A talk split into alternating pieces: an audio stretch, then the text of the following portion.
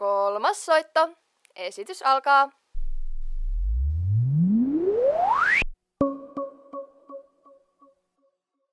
Tervetuloa kuuntelemaan Jyväskylän kaupunginteatterin Backstage Groupin podcastia nimeltä Kolmas soitto.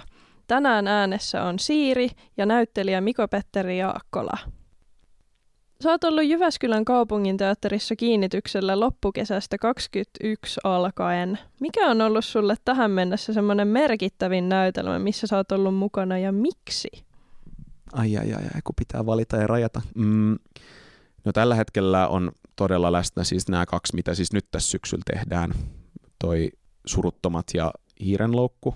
Ne on ihana semmoinen pari keskenään, että toinen Suruttomat, kun on musikaali ja siinä tota tekee sellaista sivuroolia ja sitten sen lisäksi, joka siis Paavo Honkimäen kanssa, kun näytellään sellaista parivaljakkoa, niin ne on, niin kuin, ne on, ne on, ne on ihan todella paljon siinä näytelmässä. Se on niin kuin hassua, miten ne liikkuu koko ajan siellä taustalla mukana ja sitten sen lisäksi me ollaan myös siellä romanileirin ensemble-kohtauksissa mukana, niin siinä tulee niin kuin todella paljon tehtyä, niin, että et sekä niin kuin näyteltyä ja hypittyä niin kuin paikasta toiseen ja niin kuin silleen, tanssittua ja laulettua se on hyvin semmoinen dynaaminen juttu siinä, missä sit hiirenloukku on sitten taas, että saa olla siinä yhden henkilön nahoissa ja silleen asettua sinne tilaan ja päästä siihen murhamysteeripeliin.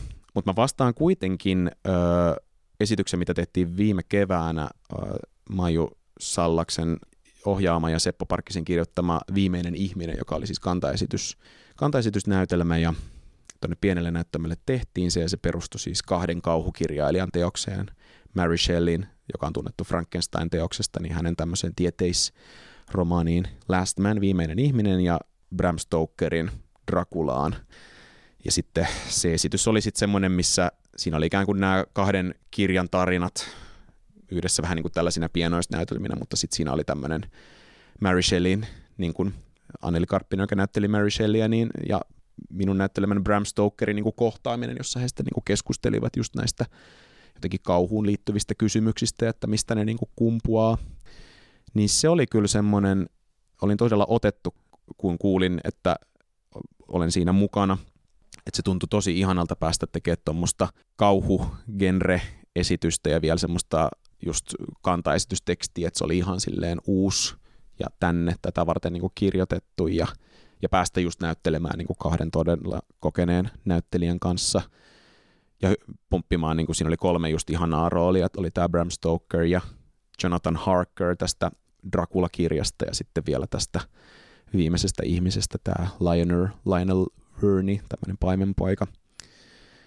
Et siinä tuntuu, että kun se maa, tuommoiset niin kauhu- ja niin kiinnostaa itseään tosi paljon, sit se, siinä on se pienen näyttämön tuntu, eli pääsee näyttelemään niin tosi lähelle ja tarkasti ja sitten vielä, niin, no, no se just, että, että, että jotenkin vastavalmistuneena pääsee heti jotenkin tuommoiseen haasteen eteen, koska se teksti oli uusi ja se oli myös niin kuin, siinä oli paljon myös, me tehtiin niin kuin yhdessä työtä, että me sovitettiin se sinne näyttämölle ja saatiin siitä semmoinen hieno teos aikaiseksi. Joo, mutta se, si, sitä tulee niin kuin, ja se on, se on suuri harmi, että se niin kuin korona vaikutti jonkin verran siihen niin kuin kevään esityksiin, mutta, mutta olen silti todella onnellinen, että sain, sain sen tehdä. Joo, voi vitsi, mä itse tykkäsin myös siitä viimeisestä ihmisestä ja just siinä niin kuin sitten ajattelin, että vau, että sä oot kyllä niin kuin ihan uskomattoman hyvä näyttelijä, että mä jotenkin tykästyin siinä, että todella hienoa työtä. Ja mä just niin kuin on miettinyt aina, että miten kauhua tehdään teatterissa, kun jotenkin miten siitä saa niin kuin aidosti pelottavaa, niin kyllä mua pelotti sen aikana ja siinä tapahtui paljon semmoisia hienoja ääniefektejä ja kaikkea leikittelyä niillä verhoilla ja se oli todella upea ja koskettava ja jotenkin semmoinen wow-elämys ja on onnellinen, että näin sen jopa kaksi kertaa. Joo, kiitos todella paljon, ihana kuulla. Siis just, että ne, ne just mitä on saanut kuulla, kun ihmiset on tullut kertomaan, niin ihan huippu, että, että se on niin kuin tolla tavalla toiminut ja se on ihan totta, että sitä kauhua silleen, on sitä tehty teatteriin, mutta silleen se on, se on kiinnostava just kysymys, että koska se ei pysty kilpailemaan niin kuin sen NS-elokuva genren tai semmoisen ty- tyylin niin kuin kanssa, vaan sen pitää vähän niin kuin miettiä, että miten se tuodaan sitten siihen tilaan, mutta, mutta hyvä, hyvät jotenkin otolliset ympäristöt, tai siis ympäristöteatteri niin kuin on siihen kuitenkin, koska si, sit, siinä on se elävän ihmisen niin kuin tuntu ja se niin kuin läsnäolo ja sitten kuitenkin, että ollaan, ollaan siinä tilassa, mikä saadaan pimennettyä ja missä saadaan tuotettua niitä niin kuin ääniä ja, ja vaikka ihan sekin, niin kuin, että, että aloitettiin se esitys sieltä aulasta just vähän niin kuin, että, että miten, miten se virittää katsojia, kun se tavallaan teatteri ei lähdekään käyntiin sen jälkeen, kun olet istuutunut siihen niin kuin penkille, vaan että se esitys on jo käynnissä niin kuin siellä, kun sä tuut siihen aulatilaan.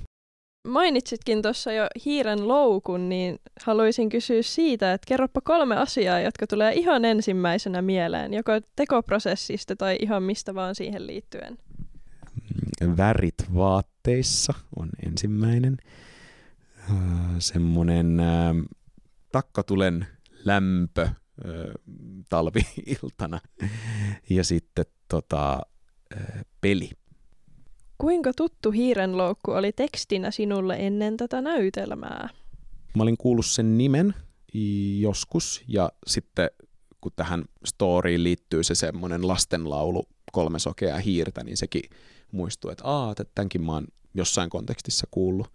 Mutta joo, en, en ollut lukenut. Ja olin tosi iloinen, että, että sain lukea sen.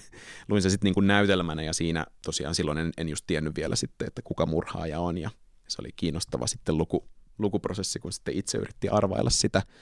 Mutta olin tosi iloinen, koska silleen mä, mulle Agatha Christien se Eikä yksikään pelastunut on ollut yksi niin kuin vaikuttavimmista nuoruuden lukukokemuksista. Ja sit mä en ole ehkä niin Herkule Poirotteissa niin kuin oma viehätyksensä, mutta mä tykkään enemmän suljetun huoneen tapauksista just sen takia, koska mulle jotenkin toimii se, että, että mä en voi oikein luottaa kehenkään, että siinä on oma viehätyksessä toki se, että on tämmöinen tyylikäs etsivä hahmo, mutta sitten mä tykkään siitä, että on joukko ihmisiä, joista tavallaan kuka tahansa voi olla se syyllinen tai murhaaja. Niin, joo, mutta ihan, ihan uusi, uusi tuttavuus periaatteessa oli mulle.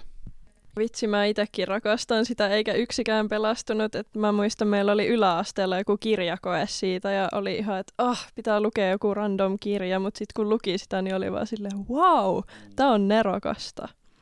No sulle se oli siis uusi teksti, se hiirenloukku, niin osasit sä aavistaa, että kuka se murhaaja on, kun sä luit sitä? Mulla oli sellaiset, sen aikana just rakentui, kerran epäilin. Mulla tuli kerran epäily, mä en nyt just en tässä spoilaa tai paljasta, että kuka se on, mutta yhdessä kohdassa mä epäilin, mutta sitten mitä loppua kohden mentiin, niin ihan veikkailin jotain toista henkilöä, että Kristi on nokkela kyllä tuossa kirjoittamisessa siinä, että hän osaa hämätä lukijaansa kyllä sille huolella ja minä jouduin kyllä tämän hämäyksen kohteeksi ihan huolella. Mähän itse leikittelin sillä tavalla, että mä katoin sitä niin kuin kuvaa, mikä siitä näytelmästä on täältä, ja siinä on ne kaikki roolihahmot, ja mä niin kuin tuijotin sitä kuvaa, ja mä vaan niin kuin päätin, että kuka se murhaaja on, ja mä päätin, että sä oot niin kuin just sinä. Sitten mä niinku seurasin sitä näytelmää siltä kannalta, että katon sun liikkeitä koko aika, että voisiko se olla se. No tota, hiirenloukussa koko näytelmä tapahtuu vain yhdessä paikassa, eikä lavastus siten muutu. Millaista senlaisen näytelmän tekeminen on verrattuna esimerkiksi musikaaleihin, joissa on yleensä paljon lavasteiden, pukujen ja muiden tämmöisten juttujen vaihtoja? Hyvin erilaiselta ja tosi ihanalta. Siis toki näyttelijänä on myös hauskaa, nytkin tehdään tota parit näytelmää, niin siinä, siinä mulla on tiedossa aika paljon, varsinkin ensimmäisellä puoliskolla hahmovaihtoja. Ja ne on tiukkoja, siellä on sellaisia, saa aika nopeisiin akrobaattisiin suorituksiin kyllä niin kuin kyetä, toki ne on silleen opittavissa, mutta sitten se on ihanaa, kun siellä on hyvin kirjavaa, hyvin erilaisia, että on sellaista kahvittelevaa rouvaa ja, ja tota, keuhkosairaalan potilasta ja ja tota, sellaista vähän puheliasta lehtoria ja monia muita. Niin se on jollain tapaa ihanaa myös toi tommonen, että saa olla mahdollisimman monta yhdessä esityksessä, mutta sitten vaikka tuossa hiirenloukussa se on sitten ihanaa, että kun säilyy se yksi tyyppi, niin toki se tuo sitä rauhaa, että saa olla rauhassa se tyyppi, eikä tarvitse vaihdella perukkia tai muuta, mutta sitten myös, että, että se, se semmoinen niin henkilön, se semmoinen matka tai kuljetus niin kuin pysyy samana. Se on en, en, en halua poissulkea niin kuin kumpaakaan, että, että mole, molemmat on niin kuin, ja siksi just silleen niin kuin on ihana, ihanaa vaihtelua, että saa välillä sitten just tehdä tämmöistäkin, että saa olla se yksi tyyppi ja, ja se pysyy samana, niin kuin, että se kaikki tapahtuu vaan siinä samassa tilassa, niin joo. millaisia ajatuksia suruttomat musikaali päällimmäisenä herättää sinussa? sellaista kutkuttelevaa ristiriitaisuutta, ää, että siinä on sellaista hilpeää energiaa ja meininkiä, mutta sitten vähän myös sellaista, että kaikki, kaikki ei kyllä nyt ihan, tai että semmoista pientä vinksahtaneisuutta just liittyen siihen, siihen aikaan ja niihin käsityksiin, mitä ne henkilöt siellä puhuu, mutta sitten just se, kun se tyylilaji on niin semmoinen sen musiikin ja semmoisen ilottelun kautta, niin se tuo sellaisen kivan, terävän niin kuin satiirisen kulman jotenkin näihin asioihin, että, että ne on ihan hirveitä, mutta niille vähän myös nauraa. Tää kyllä leikataan pois, mitä mä nyt sanon, mutta... Mutta siis itse just ajattelin niinku, jotenkin vaan, kun se musikaali alkoi, niin mä ekaan ajattelin sitä, että onpa joskus ollut helppoa, kun niinku, ihmiset on tutustunut toisiinsa jossain kadulla silleen, hei, lähetkö kahville? Kun nykyään just tämä nettideittailu ja kaikki ja ihmiset me puhuu toisilleen, mm. mutta sitten sen musikaalin loputtua niin kun mä vaan, mä olin niin ahdistunut ja mun teki mieli lyödä jotain. Oi, ai, ai, ai. jotenkin se herätti musta niin suurta raivoa se niin kuin juoni ja kaikki. Ja jotenkin oli vaan semmoinen, aah, haluan mm. lyödä tuota roolihahmoa. Joo, ollaan edetty nyt meidän loppukevennysvaiheeseen. Niin. Oletko valmiina? Elikkäs paskavitsi patle tosiaan tässä on ideana se, että me kerrotaan vuorotellen mahdollisimman semmoinen huono vitsi oikein suoraan silmiin tuijottaen ja sitten toisen pitää olla nauramatta. Ja jos niin kuin toinen nauraa, niin se vitsin kertoja saa pisteen, mutta jos ei naura, niin sitten se, tota, se, jolla on kerrottu, niin saa pisteen. Ja tota, haluatko saada kunnian aloittaa? Mitä saunassa ihmeteltiin? Vastapäistä miestä. Haha, sain pisteen. Mitä puuseppä teki, kun hänet petettiin? Laati koston. Hyvin pidetty pokerinaama. All right. Miksi kapteeni Koukku kuoli? Hän pyyhki vahingossa väärällä kädellä. Joo, joo. Mitä kannibaali syö aamupalaksi? No. Pari reissumiestä. Jästä sä oot hyvä tässä. Kirjoitin sinulle runon pierusta. Siitä tuli paska. Ihanaa. Toimii myös runona. Miksi jänis meni ketun hautajaisiin?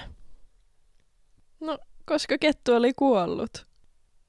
Oli lähellä.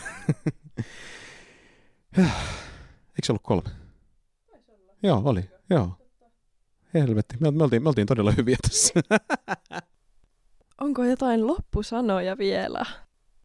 Uh, keksikää kaikki itsellenne hyviä keinoja, millä selviätte marraskuun vielä tuonne jouluun asti. Itse yritän tässä kovasti niitä kehitellä. Ja, koska tämä pimeys on kyllä aika hurjaa ja väsyttävää, mutta onneksi t- tänään sai muun muassa nauraa harjoituksissa paljon sen väsymyksen kautta. Joo, mutta muistakaa keksiä kivoja pieniä asioita. Kiitos tästä.